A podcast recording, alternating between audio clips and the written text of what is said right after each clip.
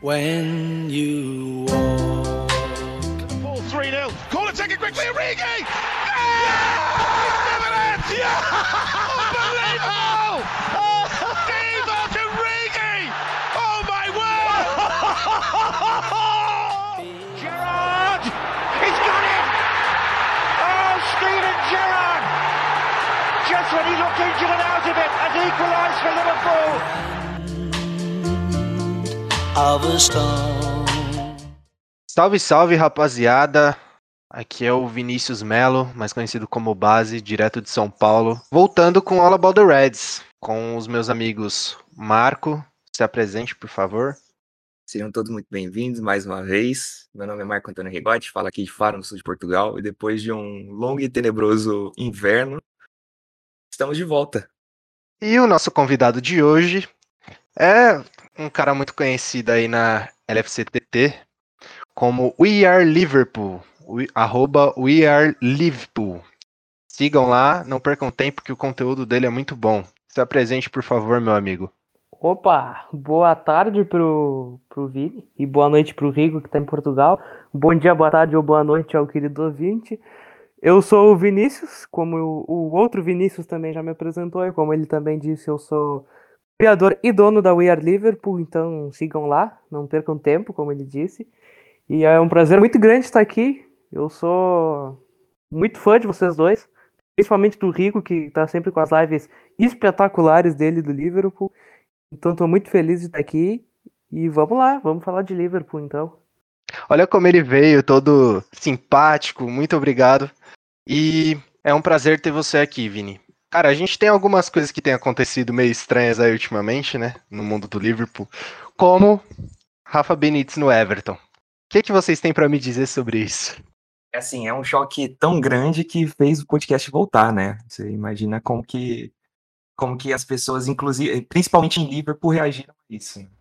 Eu acho que a gente, principalmente, a gente acaba vindo de uma geração que é um pouco mais nova e talvez não tenha noção do que que Rafael Benítez representou para o pessoal que em 2005, 2006 tinha a nossa idade agora. A gente está falando de, um, de, uma, de uma galera que, mais do que a gente, cresceu ouvindo histórias de times muito bons dos pais uh, e dos avós, e viveu uma seca muito complicada no começo dos anos 90, viveu uma seca muito complicada até mesmo depois, né, até a conquista da Premier League. E ainda que a gente tenha tido o Gerard Houllier como um técnico muito marcante no Liverpool, o Rafael Benítez talvez tenha sido a pessoa que mais incorporou esse espírito da cidade do time antes do, do Jürgen Klopp chegar, né? Em certas proporções, assim, para uma geração, eu gosto de falar que ele foi o Klopp deles. Foi uma pessoa que sentiu a equipe, foi uma pessoa que é, abraçou a ideia de nós sermos ali os underdogs em muitos momentos e conseguiu é, tirar o máximo ali do que que, do que que ser o Liverpool, né? Do que que jogar em Enfield representa, da, da, da da pressão das noites europeias. Enfim, o Rafael Benítez viveu o Liverpool intensamente por muitos anos, né? É, a gente fica muito marcado ali lembrando da final de Istambul, mas a gente pode falar da final de 2006, a final do, da FA Cup contra o West Ham em Wembley, que o Gerrard também empata no finzinho, no 3 a 3 sensacional. A gente pode falar da final em 2007 também, que nós não deveríamos estar lá, era outro time também muito limitado tecnicamente e do vice-título de 2009, antes da saída dele. Assim, foi um treinador com uma passagem consideravelmente longa, marcante e que a sua família, inclusive, se firmou em Liverpool. Uh, mesmo com, com ele saindo por um tempo para a Espanha, mesmo com ele indo para a China, a sede, a casa oficial de Rafael Benítez, da sua família, onde seus filhos estudavam ou estudam, não tenho certeza, é Liverpool. Ele mora lá, ele acaba seus trabalhos e volta para lá. Então, assim, é curioso. É curioso esse momento agora. Tem muito que a gente refletir, né? A partir dessa, desse pequeno aqui remontado histórico. Era até algo que eu ia falar, né? O fato dele morar em Liverpool já, já diz muita coisa sobre a identificação dele com o clube e com a cidade também, né? Porque vários, vários treinadores, vários jogadores passam em Liverpool, viram ídolos do Liverpool ou do Everton, mas não se fixam na cidade e se identificam como ele se identificou. Então é algo que eu gosto bastante dele, apesar de não ter de não ter visto o time dele jogar, porque eu sou muito novo, né? Eu tenho 17 para 18 anos. Então eu, eu, eu não vi o Liverpool do Rafa Benítez. Eu não sei, eu não tenho Claro que eu sei porque eu conheço a história do clube e tudo mais, mas eu não vivi a era Rafa Benítez para ter um carinho tão grande por ele. Mas mesmo assim, é, voltando para essa coisa dele no Everton, é o que eu falei ontem na, na live do Rigo. É, é, muito estranho ver as fotos dele com o escudo do Everton, com o cachecol do Everton, com a camisa do Everton. É algo muito, muito, muito bizarro de se ver. E será que a gravata agora vai ser azul ou vermelha? Se a torcida do Everton não usar a gravata dele para enforcar ele, já tá de bom tamanho. Pô, exatamente, eu fiquei muito preocupado quando eu vi algumas coisas, é, principalmente com o Rigo, né? O Rigo postou bastante, tinha o Eco postou é, que o cara tava sendo ameaçado na própria casa dele, velho. Tipo, colocaram uma, uma bandeira lá, é, picharam, não, não lembro se picharam ou se colocaram bandeiras também no portão, nos portões do Everton. E, e assim, para mim, é, foi, foi sim um pouco estranho ver, ver ele com, com o cachecol do Everton, com as coisas do Everton. É, até porque esses dias eu tô vendo alguns jogos antigos e ele tá, tá, vendo, tá sendo técnico, né? Por exemplo, na final de Istambul, na final de 2006, que o Rigo mencionou aí. Inclusive eu vi esse jogo ontem. Mas a única coisa gratificante que tem nisso é o Liverpool deixar a torcida do Everton brava, velho. Os caras estão putos, estão espumando por, pelo Rafa Benítez ter história com a gente. Até porque o Rafa, numa época, ele chegou a falar que, o, que a postura do Everton foi de small club, né? Exatamente, exatamente. Ele citou, depois de um jogo em que o Everton jogou pelo empate, e ele falou que o Everton jogou com 9, 10 jogadores atrás da bola, mas que isso era normal, porque isso era o que um clube pequeno fazia. Cara, a eu tenho algumas considerações, eu tenho muitas considerações para fazer sobre isso aqui. Que bom que vocês estão aqui com, comigo para falar sobre isso. Conforme, conforme vocês forem dando suas opiniões aqui, vai vindo mais os argumentos assim. Eu estou com alguns aqui para falar agora, até uma para começar pelo fato de que que bom. Eu acho que isso isso suavizou muito o fato. Ah, que bom que não foi uma negociação rápida. Que bom que a gente teve tempo de absorver a ideia de Rafael Benítez no, no Everton. Eu acho que na hora que, que foi anunciado, a gente já tinha essa certeza ali no fundo por alguns dias, então foi meio que assim, só uma confirmação, não doeu tanto do que se fosse uma negociação ali às escuras e no último momento surgisse na imprensa. Esse é um ponto. Outro ponto foi a reação da torcida do Everton. A reação da torcida do Everton de ser mais negativa do que uma primeira reação da torcida do Liverpool ajudou muito o fato da, da gente ter uma sensação assim de que nós estamos dando um golpe neles, ok? A gente a gente tá colocando um ídolo nosso para treinar o Everton. Para vocês terem uma ideia de quão de quão pessoal isso é, nós temos rivalidades muito mais fortes na, na história do futebol mundial com transferências nesse nível. E você pode falar desde é, rivalidades no questão financeira e global, como o Real Madrid e Barcelona, né? Você tem um Luiz Figo da vida, um Ronaldo ali, que são apagados do Museu do Barcelona. Você tem Palmeiras e Corinthians, com tantos jogadores que já pularam ali de um lado para o outro na, na história, e técnicos também. Uh, Celtic Rangers, Liverpool e Manchester United mesmo, o próprio, o próprio Bob Charlton. E é a primeira vez na história que um técnico do Liverpool vai treinar o Everton. Então, assim, é um golpe muito grande que, ainda que seja muito grande, que bom que está sendo feito por Rafael Benítez. Eu acho que, assim, ele é uma imagem, uma figura que já demonstrou tanto amor honesto pelo Liverpool nos últimos anos, seja em participação em eventos sociais, em apoios, em donativos para a LFC Foundation, uh, que faz uh, trabalhos sociais em questão de, principalmente, combate à fome na região uh, suporte para o pessoal nos acidentes de Hillsborough e tal, uh, ele conseguiu se comprovar como uma pessoa. Eu, eu, eu comentei isso num post do Mário Marra no Twitter, eu falei essas palavras. O Rafael Benítez, mais do que um homem do Liverpool, é um homem de Liverpool. Então, assim, é uma pessoa que conquistou o direito de, aos 61 anos, uh, numa, numa fase avançada da sua carreira, falar: eu quero ficar na minha casa, onde eu moro, na minha cidade, e trabalhar aqui sem grandes problemas. Então, assim, eu acho que qualquer outro nome na nossa história que vai de que vai de, de do velhinho do Kenny Dalglish ao ao Brandon Rogers, o menos chocante seria o Rafael Benítez, eu vou te falar. E a gente também tem que tem que olhar para a vida do Rafa Benítez hoje. Ele é um que não sei quanto tempo ele não trabalhava, ele estava um tempo atrás na China, e agora ele, como tu falou mesmo, ele quer estar na cidade dele, e se ele quer estar trabalhando, no Liverpool ele não vai trabalhar, por causa do, como técnico, por causa do Klopp e qualquer outra função, não, não creio que ele vá ele vai cumprir no Liverpool. Então ele estando no Everton, o único que tem a perder hoje, na, no meu ponto de vista, é o Everton. Porque, como o Rico falou mesmo, o, o Rafa Benítez ele já se provou torcedor honesto do Liverpool várias vezes, com ações sociais, com a, com a ajuda que ele dá para Hillsborough, entre várias outras coisas. Eu acho que ele não vai, por exemplo, vai ter uma campanha agora do Liverpool mês que vem, com, reunindo vários ídolos do clube, coisa toda. Eu, eu acho que o, que o Rafa Benítez não vai aparecer. Mas assim que ele sair do Everton, que eu acho que vai ser em breve, porque estamos, a gente está falando do Rafa Benítez, não, não é um, um, grande técnico do futebol mundial hoje. Há quanto tempo ele não tinha um bom trabalho, um trabalho num clube grande? Eu acho que o último que ele teve mesmo foi no Real Madrid, que foi um trabalho que ele foi demitido no meio da temporada e, e no restante da temporada o Real Madrid foi campeão da Champions. Então eu não acho que ele vai ficar muito no Everton. E quando ele sair, vai voltar tudo ao normal dele, da relação dele com o Liverpool, coisa e tal. E com o Everton vai ser uma relação totalmente profissional, nada, nada, nada perto do que ele tem com, com o Liverpool. E essa relação com o Liverpool, se for afetada, vai ser um pouquinho só na, na época que ele estiver trabalhando no Everton. E até um negócio que eu tava pensando, aquela bandeira que a torcida do Liverpool tem com, com o rosto de, dos principais treinadores. Será que o Rafa Benítez vai continuar nesse período de, de Everton, na, na bandeirola? Porque imagina o Everton, o rival do Liverpool, chegando para jogar em Anfield e a Copa tá lá com uma bandeira com a, com a cara do técnico do Everton. Ó, eu tenho a resposta para isso, eu tava com isso engatilhado para falar.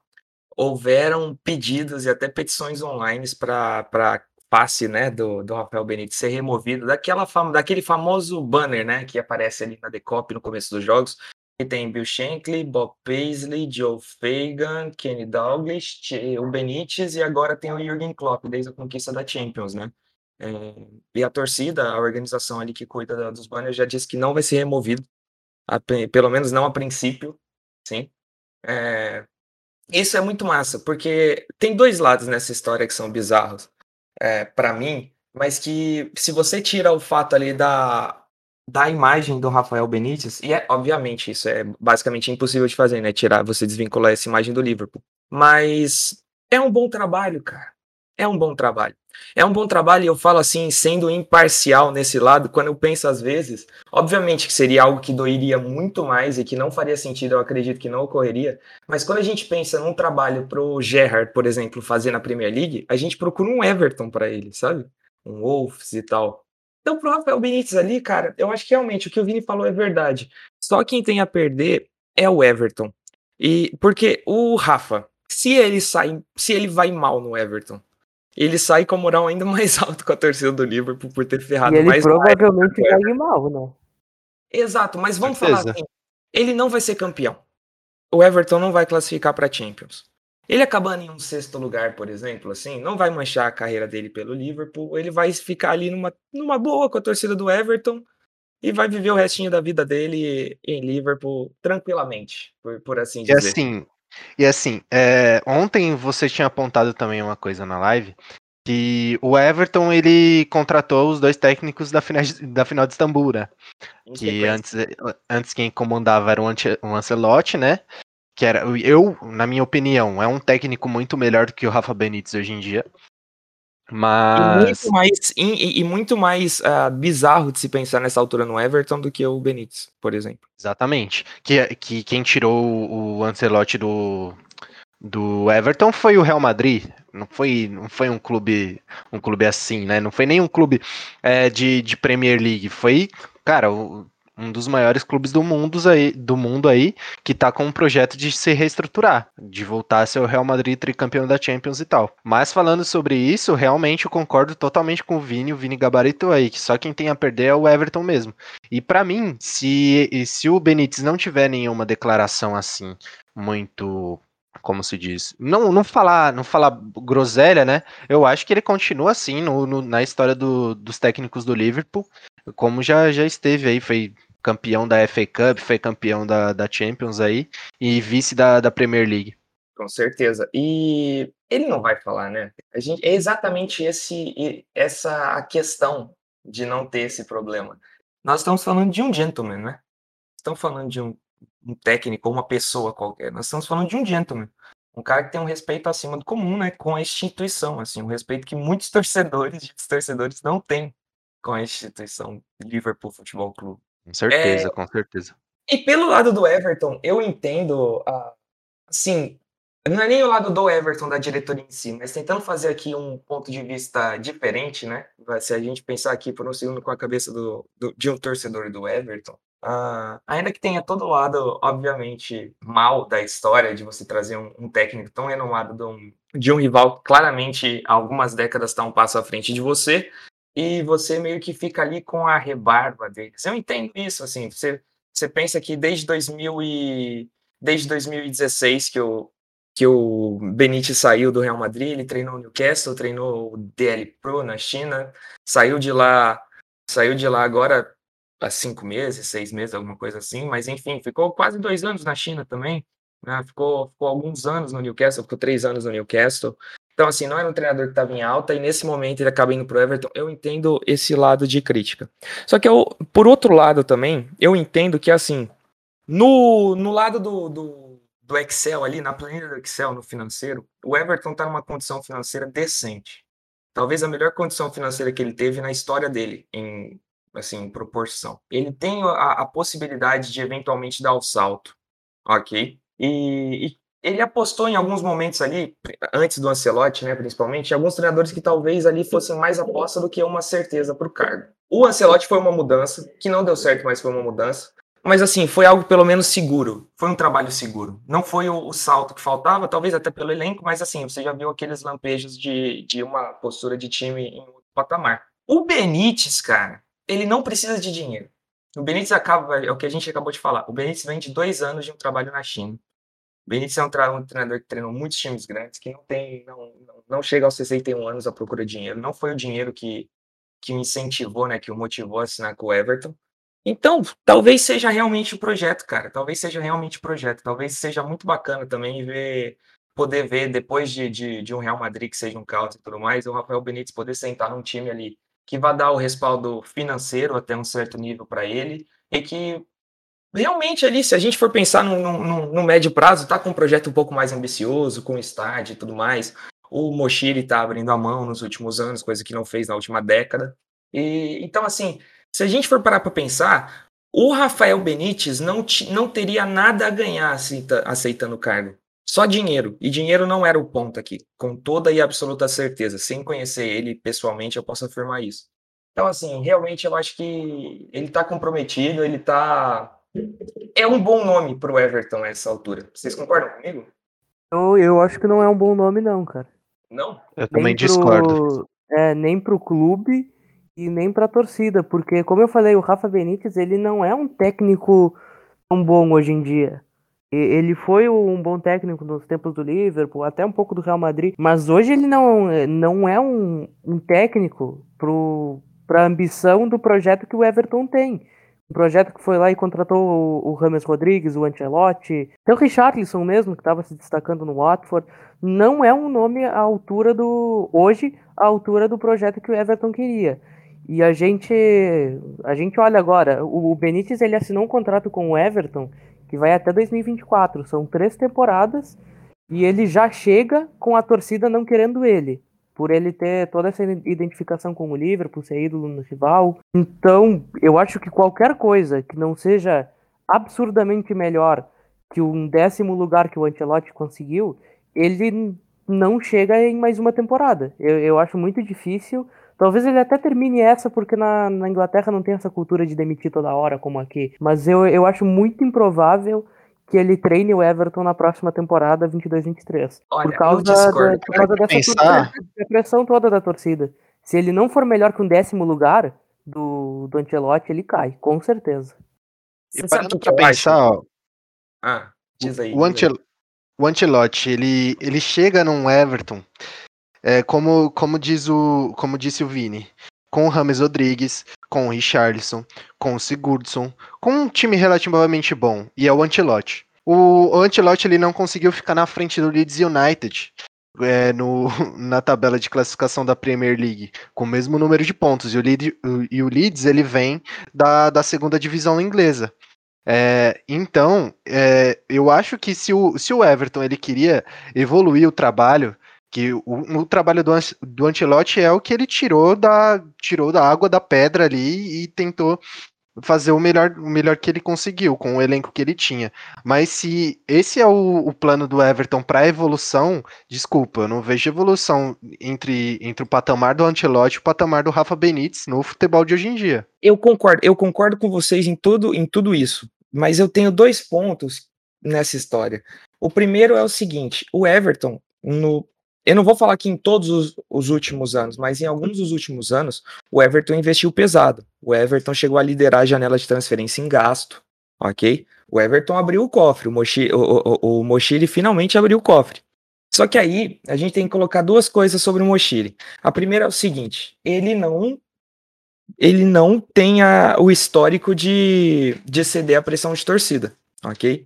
Ainda que a torcida do Everton seja contra muitas coisas, ele vai lá e ele bate o pé e ele tem essa, essa possibilidade, né? Ele tem esse respaldo jurídico pela, pela posse do Everton ali, e ele realmente vai nas convicções dele. Enquanto ele tiver convicto que o Rafa Benítez tá fazendo o trabalho aceitável pro projeto dele, eu acho que o Rafa Benítez fica. E a questão, vocês estão um negócio bem legal, Vini, que eu acho que casa tudo isso, que é o que são os três anos de contrato do Rafa Benítez finalmente agora vão iniciar as, as obras do novo estádio do Everton na, na zona ribeirinha ali, né, de Liverpool. E o investimento do Everton desse ano até 2024 não vai ser o mesmo que treinadores passados tiveram.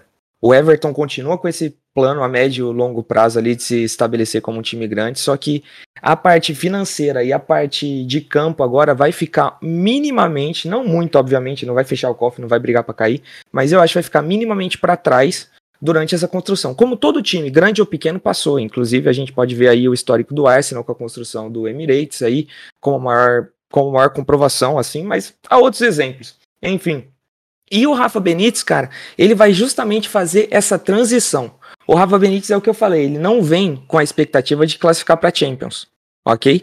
Só que ele vai fazer um trabalho seguro dele de técnico de meio de tabela, e se ele entregar um décimo lugar, pô, dependendo do futebol é isso, segue para outro. Se ele entregar um oitavo, um sétimo, é isso. O Everton vai ter três anos de transição agora, que não vai ser um time para cair, mas vai ser um time que vai estagnar um pouquinho. E o Rafa Benítez é um técnico, cara, que, que vai conseguir tirar o máximo desses jogadores aí, sem, sem chegar pedindo muitas contratações. Ele vai ter noção do que talvez ele precise ali. Ele sabe, inclusive, lidar melhor com um time assim de meio de tabela do que, do que um time maior, do que um Chelsea ou um Real Madrid de novo nessa altura. Para mim, não ganhando do Liverpool tá muito bem. É, é isso que eu queria falar. É, inclusive, tem aqueles torcedores do Liverpool que acham que ele não chega no jogo de Enfield, né? Que é só lá em abril. O eu acho Liverpool muito possível que não chegue mesmo. Aí eu já, eu já acho que não. Eu acho que ele não termina essa temporada, na real. Mas ou finaliza a temporada e sai.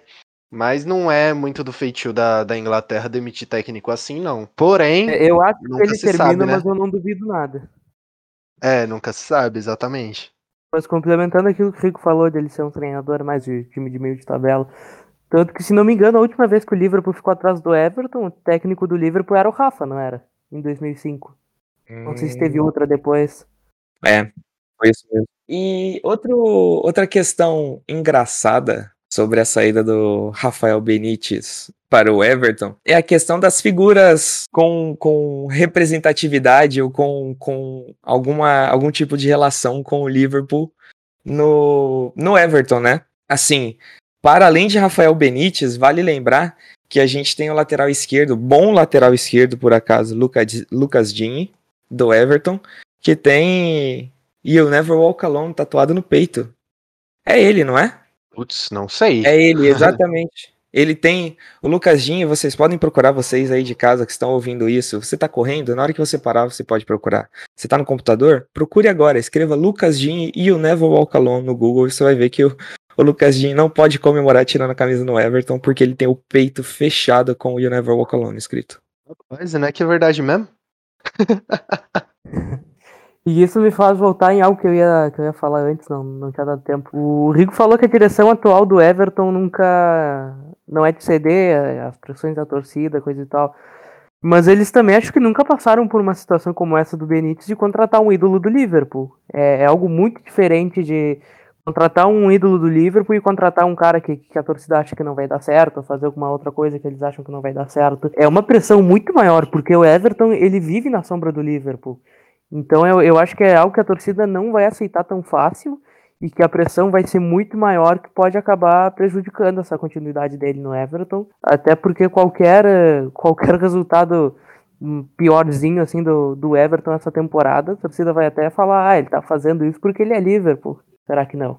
Parando para pensar no, no, no que já aconteceu aqui com o Palmeiras, é basic, se, se eu não me engano, deve ser o mesmo sentimento do Mano Menezes quando ele assumiu depois do Felipão é, que a, as pessoas falavam, né, que não, ele teve a história dele no Corinthians, que é, é inaceitável a gente ter um técnico desse jeito e regressor, né? Porque parando para pensar, é, é, o que eu o que eu apontei antes. É, a, a, o, o, Palmeiras ele queria alguma coisa mais moderna, um futebol para frente, era isso que o presidente falava. Mas aí ele contrata o Mano Menezes, que ele tem uma mentalidade retranqueira, uma mentalidade mais defensiva. É, talvez, será que, que o Rafa era mesmo o nome o Everton? Parando para pensar na, na evolução de futebol, eu acho que não. Mas o Rigo ele mostrou um ponto muito interessante que é isso, é, do que o Everton ele tá lidando tanto com o Goodson Park quanto as contas dele é, atuais de time, de clube, de, de administração, mas tem o novo estádio também, que foi apresentado o projeto no, na última temporada, que, que vai ficar bem bonito, bem moderno e tal. Porém, é, essas coisas tiram dinheiro do, do clube, né? E talvez o Rafa Benítez seja o nome para esse projeto, para não deixar o time, o time ir para a segunda divisão, parando para pensar nesse, nesse quesito. Eu não digo nem ir para a segunda divisão, ter... eu digo só para não deixar o time se envolver em qualquer nível de briga nisso, entendeu? Sim, mas, mas eu acho que eles podiam ter pensado em algum nome melhor. É, eu olho pra essa contratação do Rafa Benítez e eu penso que foi meio sacanagem da, da direção do Everton. Porque, porra, logo um, um ídolo do Liverpool, e ainda logo depois que saíram rumores que eles estavam querendo. Porra, você não, você não vai ver o Inter atrás do, do Renato Portaluppi, mesmo depois do Renato passar anos do auge dele. É algo que me parece que a, que, que a direção do Everton não, não respeitou muito essa coisa da, da, da, rivalidade. Eles podiam ter pensado num nome melhor, menos identificado com o Liverpool. Quem? Não, não pode sei, ser a eles, é, junte-se é, a eles. É, é isso, né? Eles querem, eles querem ser pelo menos um pouquinho do Liverpool. Então, já que com os títulos não dá, que seja com o técnico. Eu vou é te falar o é seguinte. Eu tenho, eu tenho eu tenho para mim o lado romântico guardado de Rafael Benítez. Eu lembro, eu acompanhei minimamente o trabalho, eu sou minimamente mais velho que, que vocês dois, né? A gente estava comentando isso logo antes do, do podcast. Mas assim, eu tenho aquilo que a gente carrega, né? Que a gente carrega, tipo, historicamente, em todos os, os âmbitos da nossa vida, aquela nostalgia para algumas coisas talvez nem eram tão boas, né? Mas que marcaram ali a nossa infância ou alguma coisa. Rafael Benítez, eu tenho todo esse lado romântico com ele, mais que o lado tático-técnico. E eu sei que o, o, Rafa, cara, ele é um cara ali, ele, ele tem uma vez, eu vi um texto que, que falava assim, é, ele vive pelo, ele, ele ama futebol e ele vive pelo drama, pelos altos e baixos e tal, e por tudo que tem no meio. E nessa altura do campeonato, cara, o Everton é isso, sabe? O Everton, isso, eu não deixo de conseguir olhar ao lado de um senhor muito realizado na vida, de 61 anos, que simplesmente abriu o Futebol Manager, que para ele é a vida real, e decidiu pegar um desafio muito doido, que pode eventualmente dar certo. Eu, eu não consigo, eu não consigo descreditar de Rafael Benítez essa altura do campeonato, viu? Mas, Mas assim, aí eu te pergunto uma coisa. É o seguinte, Desde que ele saiu do Liverpool em 11, 11, anos atrás, ele treinou seis times, né? Ele treinou Chelsea, Inter, Real Madrid, Newcastle, uh, Napoli e, e o DL Pro, ok? O único que ele ficou três anos ou mais foi o Newcastle. Talvez seja o time aí nessa lista que é mais, mais se iguala ao tamanho do, do, do Everton, né? Mas, Rego, eu te pergunto uma coisa. E se em vez do Everton ele fosse pro United? Aí Ah, já mas aí é mudava outra história, coisas, cara. né? Aí é outra história. O, o United não é um time pro tamanho do Rafael Benítez hoje. O Everton é, cara. E aí mudava Eu também sei, até, mano. Até a reação eu da torcida a do Liverpool. relação. Sim, aí que tá. A relação é essa do, da torcida e se a gente aceitaria ele no United do mesmo jeito que a gente tá aceitando ele no Everton. Claro que é impossível, é só um cenário hipotético. O United nunca contrataria o Rafael Benítez, ainda mais hoje. Mas pensando pelo lado da torcida, se isso acontecesse, eu acho que a reação seria muito diferente e que faz a gente entender o lado dos torcedores do Liverpool, porque eu acho que são poucos que estão revoltados com essa contratação do Everton. E, e também mostra até um pouco porque- qual é a realidade da rivalidade, né? É, a gente, a gente, eu e o Marco, a gente sempre fala isso, que o Everton, ele é até um time simpático. Se ele não fosse de Liverpool, a gente até poderia torcer pelo, pelo esforço dele e tal, de ten- sempre tentar bater de frente com times grandes. É, e até por, por Hillsborough também, tipo, as, é, os protestos contra a Thatcher, é, que eles estavam sempre juntos lá, as homenagens. É, eu não considero um- o Everton tão rival quanto, quanto eu considero o Manchester United. Pra mim, é muito diferente, muito diferente o nível de rivalidade. Deixa eu contar uma Ah, pequena o história aqui. United é muito mais rival, só que eu, eu não consigo ter simpatia pelo Everton, não. Contar uma, uma pequena fic aqui rapidinho. Vocês acreditam ou não? O ano era 2013. é, era junho de 2013. E eu tava em Dublin, eu tava morando em Dublin. E eu fui a primeira vez visitar Liverpool. Fui para Liverpool, fui para a primeira vez visitar Enfield, né? Fiz o tour de Enfield e tudo mais. E fui para e fui pro centro de Liverpool, fui pro Cavern Club, obviamente, né? Porque eu adoro o Liverpool, eu adoro os Beatles, tem os dois tatuados inclusive, né? Os quatro Beatles no caso, nos dois, os Beatles e o Liverpool. E eu entrei sozinho, eu tinha viajado sozinho, entrei no Cavern Club, sentei lá, não sei o que. Eventualmente eu tava falando com alguém e eu tava na- no, no telefone, ou no Skype na época, sei lá. Falando com alguém, alguém reconheceu ali, eu tinha, eu tinha um inglês numa mesa também sentado sozinho, já meio bêbado e tal. Mas ele falou: Ah, você tá falando português, né? Eu reconheço. Falei, à toa, ele falou: Ah, de onde você é? Falei, "É, sou do Brasil. Ele, ah, que legal, não sei o quê. Olha isso aqui. Aí o cara me abriu o celular, cara, e começou a me mostrar umas fotos do Pelé no Goodson Park sendo dando uma volta com, as com os jogadores do Everton e não sei o que antes do jogo e tal. E passou o resto da noite me falando do Everton, cara, com uma paixão e com um negócio tipo assim: você conhece um desconhecido na sua cidade, você torce para aquele time que não é muito conhecido, você tem a chance de converter, sabe? Desde então, assim, eu, eu, eu, eu guardo um certo carinho, só que ao mesmo tempo é aquele carinho exatamente disso, cara. É, é, retrata, assim, uma realidade da rivalidade. É um carinho justamente pelo fato, cara, do Everton tá mais para ah, o, o, o Vini falou, fez, fez o, o comentário da realidade dele ali, do, do Sul, né? Eu vou trazer para a nossa realidade aqui de São Paulo também. É a mesma coisa que a gente pensar ali. O Everton, se você pensa de um Palmeiras ou de um Corinthians, ele não é um Palmeiras ou um Corinthians, ele tá mais para uma portuguesa, deve- guardada de uns 10 anos atrás, entendeu? Então, é, cara, não é a mesma Bragantino coisa de hoje, digamos. Não entendi. Não, eu falei que seria tipo um Bragantino de hoje. Exatamente, cara. É, rival, talvez alguma coisa é assim. rival. Mas, lá, é- o, o Everton é um lado coitado da cidade, então eu, eu entendo essa mesmo. O torcedor do Everton, ele talvez tá desde 95 sem sorrir. Mas eu não.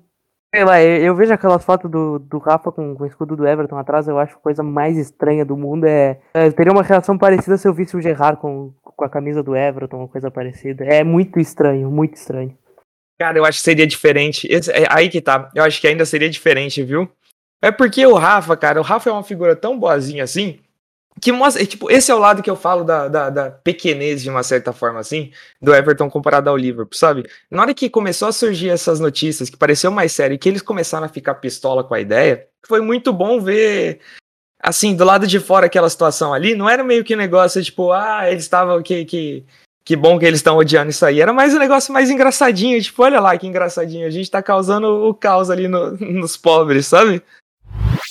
Mercado de transferências, vamos falar aí é, sobre o nosso Liverpool, que, como sempre, né, tá bem inativo nesse mercado de transferências aí. O único que a gente trouxe até agora é o Konaté. O nome do Konaté estava muito forte no final da última temporada e se concluiu assim que acabou a, a temporada inglesa. É, ele vem aí para talvez ser é, o substituto do Gomes. Ele toma o lugar do, do Gomes, na minha opinião, já sendo a parceira do Virgil. E agora, tem, tem outras, outras questões aí que estão sendo puxadas no, em Liverpool, né, no, nos jornais, no Eco, no The Athletic, que são as posições de Neco Williams e os, as posições de ataque, né? Que a gente tem, tem uma carência de posições de ataque muito forte aí. E ontem a gente estava falando disso na live do Rigo, que o único que não tem substituto nesse time hoje é o, o Fabinho. E a gente precisa de um primeiro volante reserva. É, o que, que vocês pensam sobre isso? Me falem. O que eu penso é que eu acho que não vai vir ninguém. Então, É o único no meio campo, né, que não tem reserva, no caso. Porque o Exato, Firmino exato. não tem um reserva, o... e o... se o Neco sair, o Trent também não tem reserva. Eu também, eu também acho que não vem ninguém, mas deixa o, Jota, Vini, né? deixa o Vini desenvolver o argumento dele e eu prossigo depois. Fique à vontade, por favor. O que eu ia dizer é que eu acho que o Liverpool não, não vai contratar mais ninguém muito grande assim.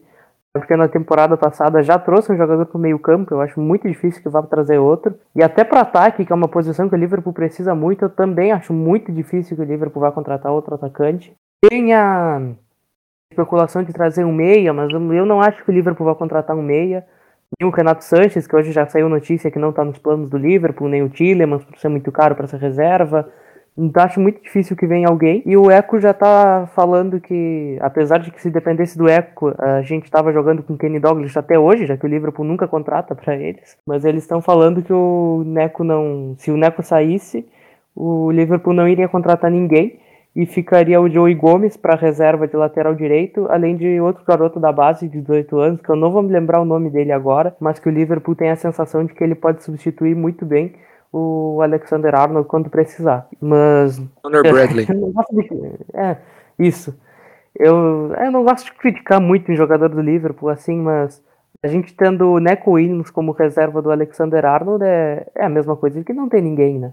Às vezes é, é muito mais seguro colocar o Milner improvisado ali do que o Neco Williams jogando na, na lateral direita. Até ontem eu tava falando de, de testar ele no meio campo, de fazer alguns testes nele na base mesmo, para jogar de meia, como ele joga na seleção de Gales, porque como lateral, quando a gente for depender dele, como a gente dependeu naquele jogo contra o Fulham, que ele errou absolutamente tudo, mas pelo menos ainda deu a sorte do, do gol ter sido numa falha do Salah e não dele. Ele errou absolutamente tudo, um dos poucos jogos que ele começou, e depois teve que entrar, teve que entrar, não me lembro se o Arnold estava machucado, se entrou o Milner depois, mas ele teve que sair porque estavam passando como queriam por ele.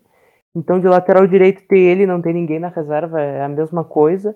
Vamos ver como é que é esse, esse Conor Bradley, se ele é bom ou não. Eu nunca vi jogar, mas dependendo do Neco, a gente não tem reserva de lateral direito, e dependendo do Liverpool, a gente vai continuar sem reserva, já que eles não querem contratar ninguém.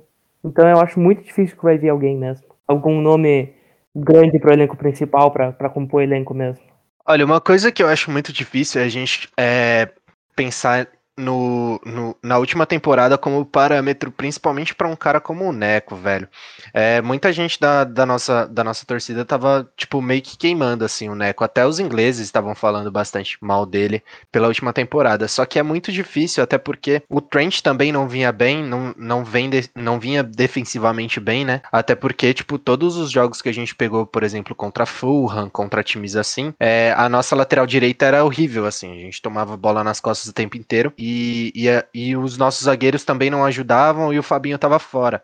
É, eu acho que foi uma temporada muito difícil e eu daria mais uma chance pro Neco, sim. É, eu acho que seria muito equivocado a gente jogar, jogar ele, tipo, aos leões, assim, nessa, nesse, nesse quesito. Ah, e uma curiosidade também que eu queria trazer é que nesse ano o Milner faz seis anos que ele se tornou um Reg. A contratação com o melhor custo-benefício da história do Liverpool, por acaso. É, eu queria trazer uma Na história do futebol mundial, eu diria. da história do futebol mundial. O maior, o recordista em assistências em uma temporada da, da, da Champions League. Se ele fosse brasileiro ou colombiano chamasse Rames Milneirinho, ele valeria 150 milhões de euros. Hoje. Sempre que eu tenho oportunidade, eu falo isso. Se o Milner fosse catalão, ele teria uma bola de ouro. Com certeza.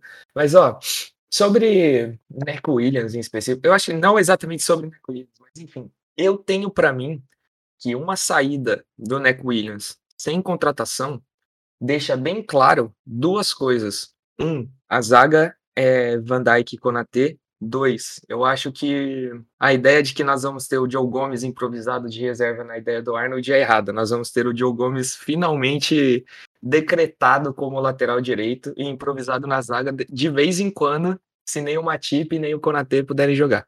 O Gomes de lateral direito é o que até me assusta um pouco. Gomes de lateral direito ou Neco Williams? Ah, cara, aí tu tá me perguntando se eu prefiro comer vidro ou se eu prefiro comer areia. Ah, tá. Mas agora assim, ó, só viajando aqui, vai, vamos levar em conta. Eu gosto de trazer mais cenários aqui. Vocês estão vendo que eu tô fazendo o papel desde o começo desse podcast de advogado eu, diabo aqui. Só deixa, só deixa eu me, me redimir um pouquinho com o Neco.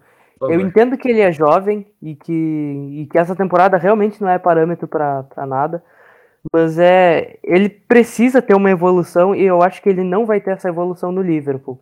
Ele não tem o, ele não tem a cabeça provavelmente hoje para estar tá no Liverpool como o Curtis Jones teve e como como o Elliott talvez vá ter agora. Então eu acho que o empréstimo seria muito bem-vindo para o Neco Williams para ver como ele vai reagir, como ele vai conseguir jogar em um time sem tanto holofote, com uma torcida menor, sem tanta cobrança, e que ele jogue mais minutos também, porque ele não, não jogou muito essa temporada, ele teve poucos jogos de titular. E quando ele teve, ele foi mal.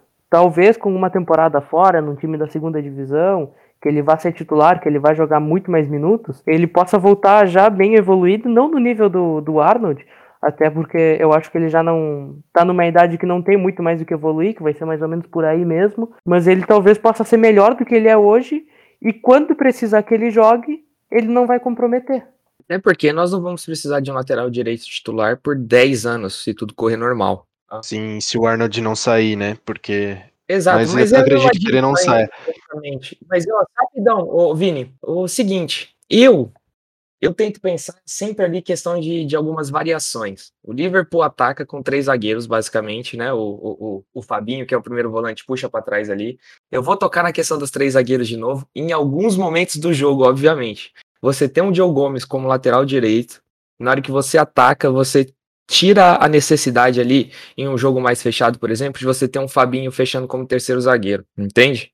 Você consegue soltar um meio de campo inteiro. Eu falo assim, não por necessidade de jogo, mas é o que a gente estava falando. O Fabinho, por vezes, é... o Fabinho é o único meio campo que a gente não tem um reserva que é da posição. Então, por vezes ali, ao invés de você colocar um, um volantão fechado e, e um volantão que mais segura do que ataca ali, e você colocar um lateral que vai compor essa, essa linha de três atrás quando o time vai atacar, e liberar o Henderson mais pela direita, um Thiago, enfim, dar mais liberdade para todos os meio-campos, é uma variação de jogo, cara, é uma variação de jogo. Sim, se tantos momentos a gente reclamou que a gente não tinha variação, pensar no Gomes na direita ali não deixa de ser uma.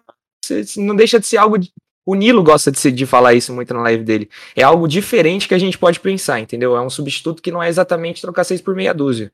Ah, eu, eu acho legal a ideia dos três zagueiros, mas eu penso que o Klopp não vai, não vai fazer isso, entendeu? Até porque a gente joga, joga com as linhas altas. Eu penso que a gente, que na verdade ele tá pensando em, em continuar mesmo com o trabalho que foi desenvolvido, com a formação que foi desenvolvida, sem variar a tática. A gente tava cobrando muito o Klopp, na verdade, nessa temporada, por ele ser, por ele não mudar o 4-3-3 nunca e continuar insistindo na mesma coisa, mesmo não, não dando certo. A gente criticou isso, só que a gente foi queimado a língua, a língua no final, porque foi exatamente isso que trouxe é, a nossa classificação para a Champions League. Sobre Neco Williams, é, eu acho que, tipo, ele ainda tem um pouco a evoluir, sim. Tipo, não sei com, exatamente qual a idade dele hoje. Imagino que ali entre 19 e 20 anos. Mas, parando para pensar, ele só não saiu do Liverpool quando a gente foi campeão da Premier League, como o Elliot saiu para empréstimo, por, pela carência que tinha é, em, em substituir Robertson e Trent entendeu? O lateral Tiririca lá, como a gente gosta de zoar, né? Ele não jogou, não jogou essa temporada. O, o Neco ele jogou porque o Trent ele ficou, ficou, ficou lesionado alguns, alguns dias e tal. Mas se a gente for comparar, por exemplo, as temporadas, a anterior, que a gente ficou em terceiro e a que a gente foi campeão, em todas as partidas que o Neco entrou, ele foi muito elogiado por todos os torcedores, comentaristas e, e etc. Já nessa temporada, como a gente não tinha é, um Fabinho para cobrir as alas e, e, e um Henderson para dar, dar um apoio moral ali também cobrir, é, eu acho que comprometeu sim uh, tanto o desenvolvimento, o desenvolvimento do Neco quanto o time em si, né? Ele tem, ele tem 20 anos. Eu acho que talvez eu que Ah. esteja ficando, esteja entrando naquela máxima do mundo que a pessoa vai envelhecendo e vai ficando mais conservadora, né? Mas é complicado, cara, é complicado. Eu sou desses que eu acho que o, o Neco tem que desenvolver fora do clube, que ele precisa jogar ah, 40, 50 partidas no ano. Eu tenho, inclusive, eu já comentei isso em vários lugares, já comentei com vocês, vocês sabem bem minha posição, que ainda que a gente precise minimamente do Elliot, se for para segurar o Elliot para não fazer nem 20 partidas no ano, como é o Shaqiri e tudo mais, isso aí é um erro de planejamento do Liverpool, vai desvalorizar o próprio ativo, tem muito que desenvolver, ele precisa jogar 50 jogos na partida, no temporada, que seja 35 pelo Liverpool, mas enfim, ele precisa ter esse espaço, senão ele tem que ser emprestado. Mas enfim, eu sou conservador em algumas coisas ultimamente que eu nunca me imaginei ser. Uma delas é essa janela de transferência. Eu deixo claro em todo lugar que essa janela vai ser a mais atípica da, em décadas e que os valores são completamente diferentes nessa janela.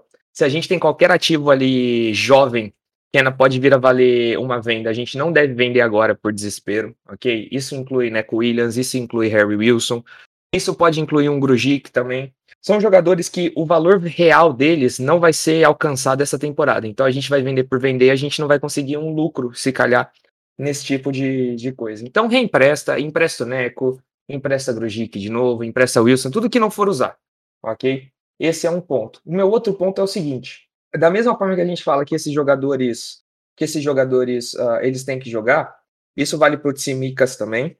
É uma tristeza, coitado. Por mais que ele tenha muitas lesões e tudo mais, um rapaz ali que tem uma certa possibilidade de crescimento, tal, tem um certo nome na Grécia, acabar não jogando, né? Porque o Robertson joga e não tem como a gente tirar. Enquanto tem, que, assim, enquanto tem possibilidade física, enquanto eles estão em condição de jogar, não tem como tirar Arnold e Robertson. Hoje não vai ter como tirar por alguns anos ainda.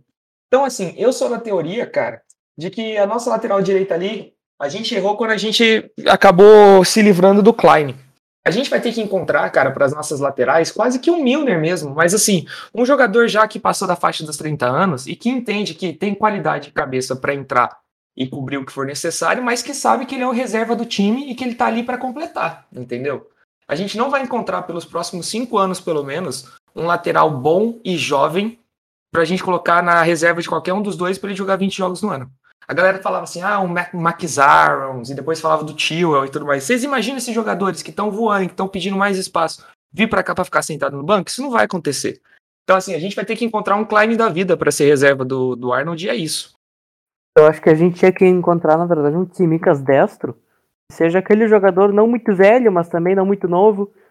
Seus 25, 26 anos por aí, 24, 25, 26. Que é, que é aquele jogador que já sabe que não vai crescer muito na carreira, mas que também não, não vai se aposentar porque tá muito novo. E um jogador tipo Tsimikas, do nível do Tsimikas, que mais saudável, para lateral direita, seria muito mais útil que o próprio Tsimikas, já que o Robertson é, é de ferro e nunca se machuca, ao contrário do Arnold, que já teve algumas várias lesões essa temporada, e a gente acabou ficando vários jogos sem lateral direito, quando não era o Neco, era o Milner. Então pega, faz um contrato de três anos com algum jogador do, nível do Tsimikas, só que na lateral direita, e vai emprestando o Neco para ver qual é que é, empresta um time da segunda divisão, vê se ele vai bem, depois empresta para um da primeira, para ele ganhando minuto, para ir evoluindo. E aí, quando ele já, ele já tiver seus 22 anos, ele chegar no Liverpool já brigando por essa vaga de reserva, porque o Neco provavelmente ele não vai chegar no nível do Arnold, então ele, ele uma hora vai acabar sendo esse jogador que eu falei, dos seus 25 anos, sabendo que não vai evoluir muita coisa, e pode ser muito útil no futuro. Só que para isso, ele tem que ter minutagem, que ele não vai ter no Liverpool, e quando ele vai ter aqui, ele vai ter uma pressão muito grande que ele não vai conseguir suportar e vai errar como ele, como ele foi nessa última temporada. Ótimo ponto. Concordo, concordo. Funciona também. É aquele rapaz ali que vai chegar com uma cabeça boa aos 25 que vai entender que ele não é o Roberto Carlos ou o Cafu e tudo mais, e que ele vai preferir ser reserva do Liverpool por 3, 4 anos do que ser titular no Norwich. Exatamente, exatamente. E, e eu acho que é mais ou menos o que a gente pensa de Harvey Elliott também, né? Porque Mohamed Salah não vai deixar ele jogar. Tipo, parando pra pensar assim em, em questão física, em questão de habilidade e tal. Talvez colocar o, o Elliott porque ele tenha uma qualidade mais de 10, eu penso, né? Ele tem uma qualidade mais de 10 do que de 7 ou de 11. Eu acho que eu acho que ele, ele varia muito bem a tática e ele faz basicamente o que o, o Oxlade Chamberlain é, a gente espera dele, né? Na verdade, uma função de meia ali. Para mim, é, seria um erro a gente emprestar de novo o Harvey Elliott. Não sei o que, o que, que vocês pensam e tal, até pela escassez que a gente teve de, de atacante na última temporada. Eu acho que o. Eu queria muito uma contratação pro ataque, tipo o Diogo Jota, aquele jogador titular num time de meio de tabela, um time mais ou menos, e que vem pro, pro Liverpool ser, ser um banco que vai jogar algumas vezes e que vai entrar para mudar o jogo, que é um jogador que o Liverpool hoje não tem. Aquele jogador que olha pro banco e, e diz: pô, se a gente precisa mudar o jogo para ver se consegue fazer um gol, eu vou botar esse cara. A gente foi campeão sem ter um cara desses no banco. O, o nosso reserva de ataque era o Origi. E o, o Elliot podia ser esse jogador, com a diferença que o Elliot é muito mais novo e, e, ficar no banco tanto assim, porque ele jogaria muito menos, ia acabar cortando um pouco dessa evolução. Então acho que o empréstimo do Harvey Elliott para um time da Premier League, tipo um Newcastle, até um Wolves mesmo, onde ele fosse jogar um pouquinho mais, um Brighton por aí, ele, ele ia evoluir e já chegar no Liverpool com essa de, de ser o reserva que muda o jogo e no Liverpool ele ia evoluindo já tendo experiência de Premier League. Eu acho que o empréstimo para a primeira divisão do, do Elliott seria muito bom para ele se o Liverpool, porque a gente tem que pensar no primeiro o time, a nossa condição e depois na carreira do jogador. Então a gente primeiro tem que olhar para o time e se a gente não tiver um jogador de, de ataque reserva como como um jogo J, não, não adianta nada emprestar o Elliott só para ele evoluir a carreira dele. Então eu sou a favor de um empréstimo dele para a primeira divisão, se o Liverpool contratar outro atacante para ficar na reserva do nível do Diogo Jota por aí. Posso fazer só um exercício de imaginação aqui? O nosso grande erro de negociação, o maior erro de Michael Edwards, recente, assim, da última meia década, foi não colocar uma cláusula de recompra no contrato de Danny Ings. Será? Concordo. Ah, cara, você imagina agora? Eu fechava Concordo. agora, ó. Manda o Minamino, empresta o Harvey Elliott e traz o Danny Ings. Eu fechava hoje. Ele teve. Na temporada que a gente foi campeão, ele fez uma ótima temporada pelos Blades. Ele foi muito bem. Se eu não me engano, ele chegou a nove gols. Não tem É uma não cláusula de compra por um jogador velho, assim? Não velho, ele já ele tem 28 anos. Mas não, não é um tipo de negócio muito comum, né? Porque na Inglaterra, cara, esse é negócio, mais do que no resto da Europa, na Inglaterra, muito contrato bobo tem cláusula de recompra por aí, ainda que nunca seja utilizada, sabe? Quando o time grande manda pro time pequeno, geralmente pro time menor, geralmente ele coloca naquelas. Enfim, ó, eu já falei ontem na live, eu continuo repetindo para vocês. Esse jogador, que inclusive é, é, marca todas as caixinhas, né, nessa, nessa ideia de jogo J, de jogador em desenvolvimento, que pode, pode vir a pode vir a vir pegar uma vaga de titular e que vai desenvolver com calma no banco jogando ali, era o Patson Daka, cara. Eu não, eu não queria, eu, eu, eu, segurei aqui porque eu não queria entrar hoje em nenhum nome em específico. Eu queria aqui a gente conversar, igual a gente estava conversando sobre as posições, sobre o que, que a gente fazia, de, de, enfim, até de reposições internas mesmo no elenco, como que a gente pode adaptar. Mas o, o Daka dói no meu coração, porque ver ele indo pro Leicester mostra que, assim, era acessível pra gente.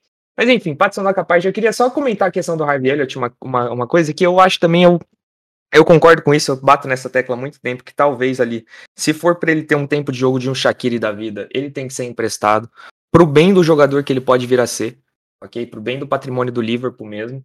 Só que eu acho muito legal, assim, as opções que o Harvey Elliott pode oferecer ao Liverpool também, né? De novo aqui citando um abraço ao Nilo Santos, do Caminhantes LFC, de novo citando ele da questão da gente de oferecer algo diferente, né? Nós, tomo, nós trabalhamos com dois extremos invertidos que na, na função ali ofensiva eles são eles viram quase atacantes mesmo dentro de área, principalmente o Salah. E, e o Harvey Elliott não é tanto esse atacante, esse ponta de velocidade, é um ponto um pouquinho mais técnico. Talvez como um Jack Grealish, dadas as devidas proporções. Nas devidas proporções, sim, sim, sim algo ainda um pouco mais diferente, mas enfim, assim, ele tem, ele oferece algo diferente na ponta direita. Eu consigo imaginar assim, tanto o, o, o time precisando ali quebrar uma linha defensiva mais forte, você colocando ele pela direita e você tendo jogando com dois atacantes mesmo ali, com o Firmino e o Salah. Eu consigo imaginar o Salah sendo esse algo diferente na 9 em alguns momentos, não como a norma, obviamente, mas em alguns momentos mesmo de variação, né? Você tem no Elliot na direita e você tem no Salah de 9, ah, aí você pode imaginar o Firmino mais para trás ali, para a gente atacar com quatro, ou em alguma outra situação que o, próprio Firmino esteja, esteja suspenso, a gente poder entrar assim. eu acho que o Elliott, ele, ele justamente oferece essa variação na frente ali, mesmo sem mudar o esquema tático, às vezes, sabe? E, ah, voltando, voltando um pouco no Danny Ings, é, parando para pensar aqui, o, o Ings ele foi vice-artilheiro em 19-20, quando a gente foi campeão. É, ele ficou com 22 gols. Na última temporada, claro, ele não foi, ele não foi muito bem, mas eu acho que seria uma ótima opção, sim. E sobre o Harvey Elliott, eu concordo totalmente com você, Marco. Para mim, é, se, se ele for ter, ter o mesmo tipo de jogo, o mesmo tempo de jogo é, de um Shaqiri da vida, para mim pode emprestar ele para um Leeds United da vida, para um até o Fulham, até o Fulham que tá na segunda divisão, é um West Ham, talvez eles conseguiram eles conseguiram é, recuperar o Lingard, né? Talvez eles consigam desenvolver Deus, também o. Pega o meu Harvey Elliott precioso nas mãos de David Moyes. Não faça isso com o meu precioso. E agora, e agora imagina, vocês. A gente, com, a gente num ataque assim, precisando quebrar a linha de defesa de um Southampton da vida, de alguém, algum time assim, e ter Harvey Elliott no ataque, junto com Mohamed Salah de 9, é, o, o Trent vindo, vindo na direita e um Curtis Jones fazendo tabela com ele. Ó, antes de mais nada, eu acho o seguinte: uh, a chance do Harvey Elliott se manter nesse, nesse elenco do livro por essa temporada passa pela ideia da gente trazer um camisa 9 ou não. Se a gente trouxer mais um jogador de ataque que vai ter que ter minutagem, não vai ter espaço para o Harvey Elliott, porque nós vamos ter seis opções de ataque com, com condição de jogo com ele. Assim, é, nós temos que levar em conta que nós temos hoje basicamente quatro jogadores para três vagas. Quatro jogadores com condição sim, condição física à parte, né, com condição técnica de assumir a vaga de titular. Se a gente adicionar uma quinta opção nessa situação aí, nessa, nessa equação, não vai sobrar minuto para Harvey Elliott. Então, acho que a gente tem que partir dessa ideia aqui que ou é um ou é outro. Ou é outro. Ou, ou, o Harvey Elliott é, a nossa, é o nosso reforço para ataque, ou é outro jogador, entendeu? Sabe quem eu acho que pode ser esse outro jogador para ataque? Não um camisa 9, mas que podia ajudar na ataque ali na, quando estiver precisando alguém para mudar o jogo. Shaqiri é um jogador que eu gosto muito, eu sempre gostei muito dele. Ele tá fazendo uma baita euro pela Suíça. Ele é um cara que cruza bem, que bate bem, que passa bem. Só que ele tem que jogar, ele fica preso no porão do Klopp, como a gente diz, quando não tá lesionado, né? Porque ele é um jogador que também se machuca muito, mas ele saudável, ele seria muito importante para o Liverpool. É uma pena que, o, que talvez o Klopp não confie tanto nele, já que toda janela se fala em vender. Mas eu fico muito feliz quando ele entra, e quando não quando ele entra faltando 5 minutos, né? Porque aí não dá tempo para nada. Mas quando ele entra ali faltando uns 15, 20 minutos, ele sempre muda o jogo, ele sempre vai muito bem. E eu queria ver muito o Shaqiri tendo mais minutos em campo. E ele poderia ser essa opção de atacante reserva que entra para mudar o jogo sem gastar. Sim, Uma ô, coisa que eu queria muito saber. Ô Vini, rapidinho, desculpa aí, ô Vini, eu concordo muito e eu te digo mais. O Shaqiri é um jogador que esse ano ele faz 30 esse ano ele faz 30 anos, ok? Ele é um puta jogador querido pelo elenco inteiro, ele é de grupo pra cacete, ok? E ele é. A gente, eu tava tentando até agora aqui falar do estilo de jogo do, do Harvey Elliott e tudo mais. Depois, quem, quem consegue pegar aí os, os compilados do Harvey Elliott na segunda divisão essa temporada, você vai ver até o estilo assim do, do short do Harvey, Elliott, do Harvey Elliott e tudo mais. O Shaqiri é, guardado as devidas proporções dos dois, obviamente, o jogador que mais joga nesse mesmo estilo do Harvey Elliott, de ponta que não é tanto de velocidade, é mais técnico e tudo mais.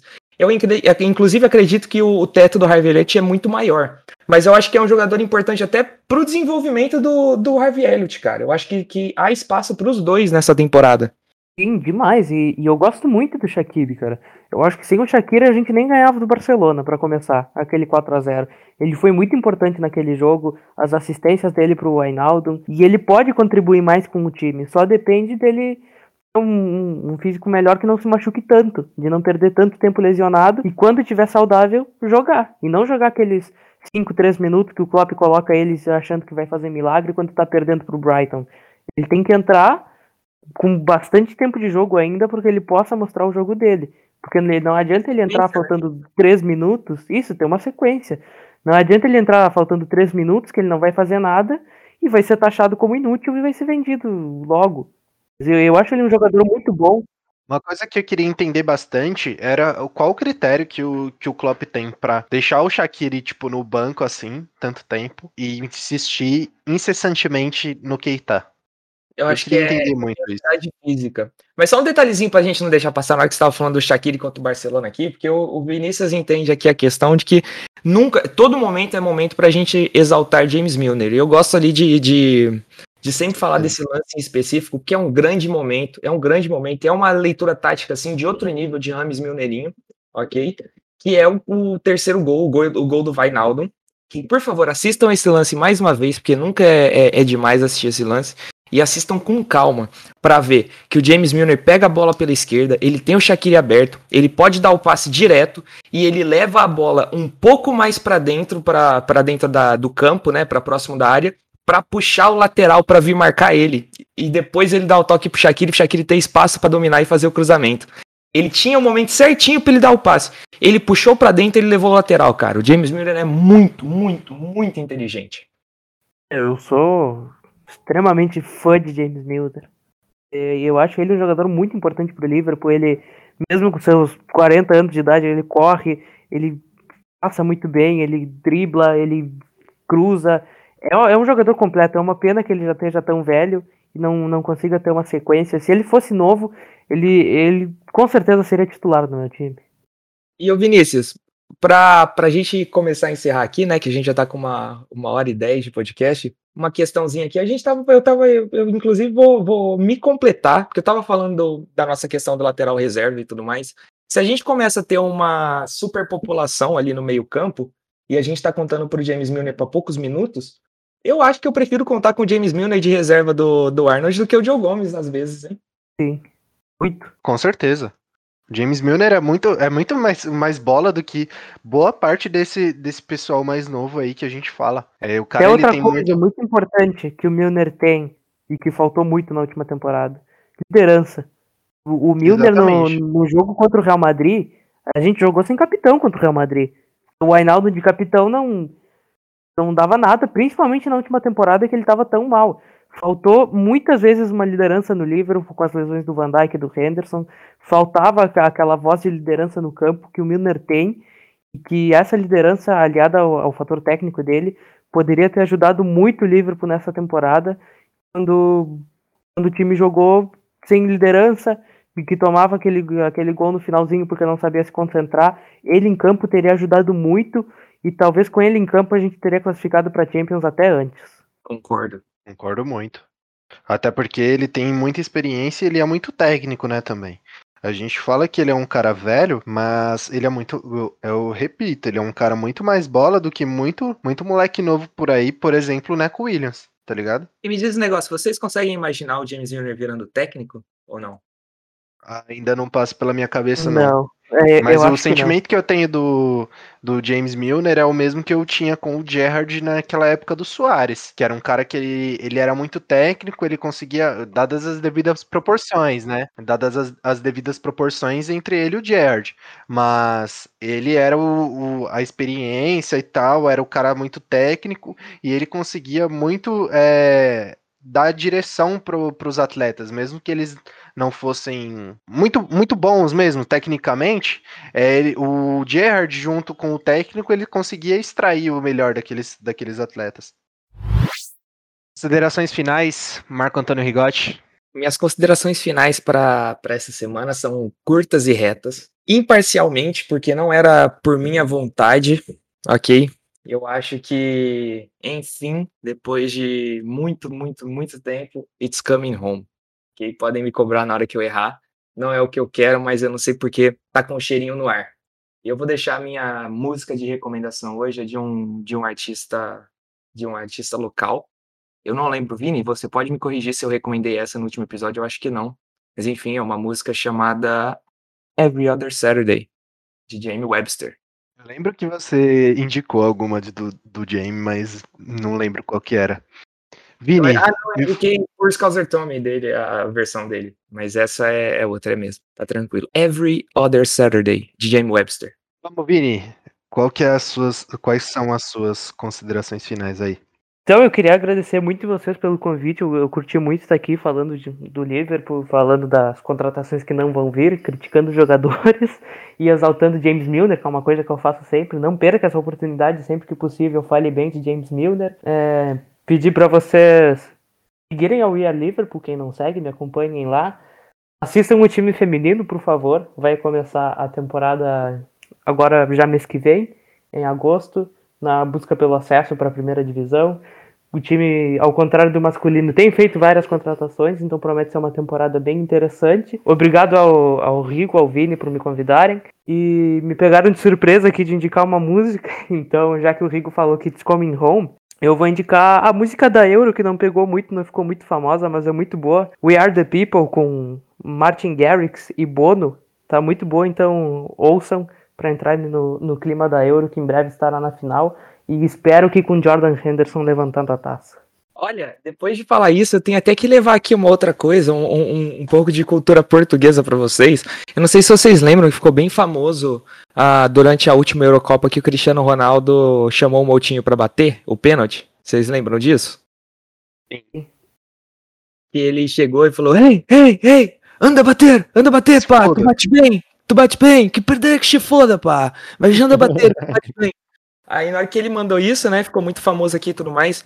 A música da, da, a música da, da Euro aqui em Portugal esse ano é uma música da Blaia, que é inclusive uma brasileira, e ela se chama Anda Bater. E a música inteira é fica repetindo assim: Anda bater, tu bate bem, anda bater, tu bate bem, anda bater, tu bate bem. Recomendo para todo mundo, é sensacional. Blaia, anda bater. Muito bom, muito bom. Bom, as minhas considerações finais são parecidas com a do Marco também. Eu acho que It's Coming Home. Eu penso a mesma coisa. Tô torcendo pra Inglaterra, quem me acompanha nas redes sociais sabe disso. Eu deixo muito explícito. E a minha música, sempre, né, pop punk, é Neck Deep, Citizens of Earth. Earth, Earth, não sei se é exatamente isso, mas essa é a música. E eu agradeço muito ao Vini por ter é, aceitado o convite aí de, pra gente voltar com o podcast. E ao Marco também pela participação aí, tá com o pé fudido. Mas melhoras aí, desejo melhoras pro Marco. Sigam Sons of Gerhard, sigam Rádio LFCBR e assistam as lives na Twitch do Rigo aí. Seja sub. Seja sub. É, muito obrigado e o Never Walk Alone.